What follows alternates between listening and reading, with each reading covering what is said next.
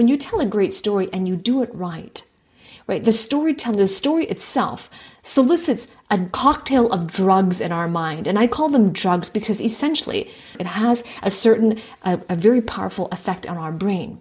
I'm Dr. Grace Lee, and you're listening to the Career Revisionist podcast for executives, team leaders, people managers, and ambitious professionals from all backgrounds. It's for those among us who can't stay stagnant and admire anyone who demonstrates exponential growth. We challenge ourselves to step out of our comfort zone and into higher levels of leadership. And we are determined to rise confidently in our industry so that we can make our greatest contribution using our knowledge and expertise. We have worked hard to become great at what we do, but only so we can achieve the goals that give our lives meaning and purpose. And while we persevere through a college education to get us here with our technical skills, we understand that to get to the next level where we desire to be, it requires a different kind of skills. And we're not comfortable with failure because we experience satisfaction when we are advancing. And while some of us work well under pressure, all of us perform the best when we are part of a winning team. And instead of just hoping to achieve what's important to us, we choose to become a more optimized version of ourselves to make it happen. We're not just A players, we are A plus players, and we are the source of consistent output that makes positive advancements in the world around us. Have you ever been in a conversation where you yourself knew that you had something good to offer and you wanted to convince, you wanted to persuade the other person to buy into your idea or maybe to at least consider your recommendation. But somehow in communication with that other person, they just couldn't see the value the same way that you did.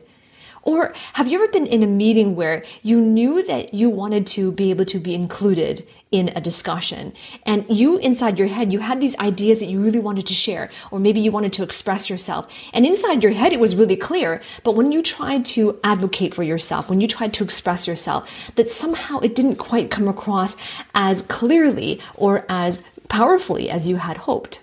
Well, your ability to be able to communicate is also dependent on your ability to tell a good story, right? How many of you have heard this, where in terms of telling a story is the great way to connect with people because people relate to stories? Well, one of the biggest mistakes that storytellers make is that when people are trying to tell a story, they just try to remember all the events that happen and they are just trying to tell the sequence of events and tell it exactly the way it happened in sequential order or in chronological order. Well, what if I told you that that's not the best way to tell a story? And what if telling a story in the chronological events just gets people hearing the story, but they might, still might not see the point that you're trying to make, or they still might not see the value you're trying to convey? What I want to share with you are three brain hacks on how to be a good storyteller. Like these are genuine communication tips because communication is also in our ability to tell, to tell a good story. And our ability to tell a good story is also directly correlated to our ability to be persuasive. You see, Let's make no mistake about it. Humans are sold on stories, by stories since the beginning of time right? We can't help it but to be captivated by stories since we were young. As soon as we heard the phrase once upon a time, it was all ears. We were all in and eyes locked and we wanted to hear what happens next right? Hollywood films movies storybooks and captivating novels all are built around stories right? The way a author is able to connect with their readers the way directors movie directors are able to connect with their viewers depends on their ability to tell a great story. But it is not about recollecting the series of events that happens.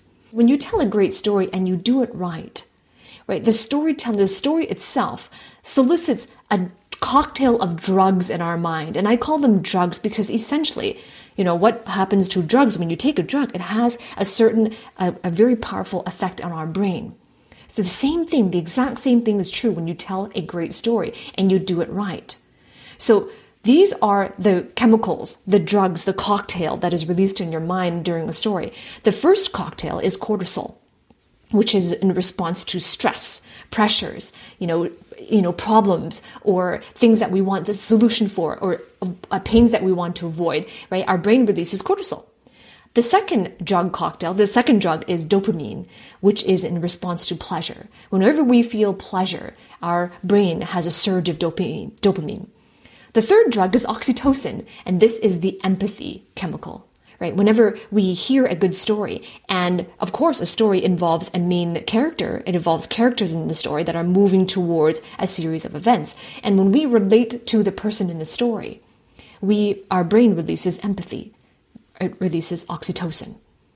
So in this video, I want to share with you three brain hacks on how you can tell a great story as well.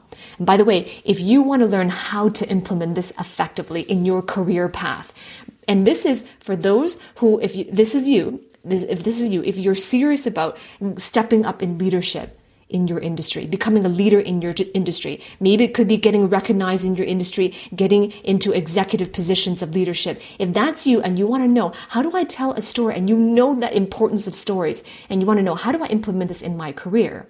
Then I invite you to book a call with me Below this video, there is a link to book a call, the first link in the description, and that is where you can get on a call, talk to either myself or a member of my team to explore how I'm going to be working with you in coaching to help you with this particular communication skill and take your career and your life to the next level. Only if you're serious about taking your career to the next level and if you are in a established professional, then I invite you to book a call and I hope to talk to you soon. Right, so the three brain hacks to tell a great story is number one, first hack is to have to identify a character that creates resonance. The character is what we call the protagonist of a story. And always the protagonist in the beginning sets out to achieve a goal that's meaningful to him or her. And it doesn't mean that your listeners must be achieving the exact same goal as the main character, but the main character is likable you tell it in such a way that there is resonance. There are things in common. There's a common concern. There are common considerations, common objections or hesitations, a common struggle or a common mission. And that's what creates resonance. Now, the main character of the story, usually it's yourself, right? So then that's the number one hack is you identify a character that creates resonance and that releases oxytocin. Hack number two is an antagonist that creates enmity. Now, this is really important because the reason why Hollywood movies hit at, at the box office or get five star reviews is because there are antagonists. Right? The main character is our favorite character. We resonate the most with him or her, but they're going through some sort of journey. And in that journey, it's not all roses, it's not all happy, but in the journey, they have real challenges that challenge their beliefs, that challenge the core of who they are, that challenge their abilities and their competencies, because they want to achieve a meaningful goal. And along the way, they have these setbacks and failures and this whole roller coaster of emotions and roller coasters of it looks like it's going to work and then it doesn't. And these, these new problems arise as well. So the antagonist could be a person, another person, but it could also be an abstract idea. It could be a concept. It also could be an entity, an organization. Right? So that's the second hack is an antagonist that creates enmity because then that's how you cause the release of cortisol in the brains of your audience who hear your story. And hack number 3 is an outcome that creates hope.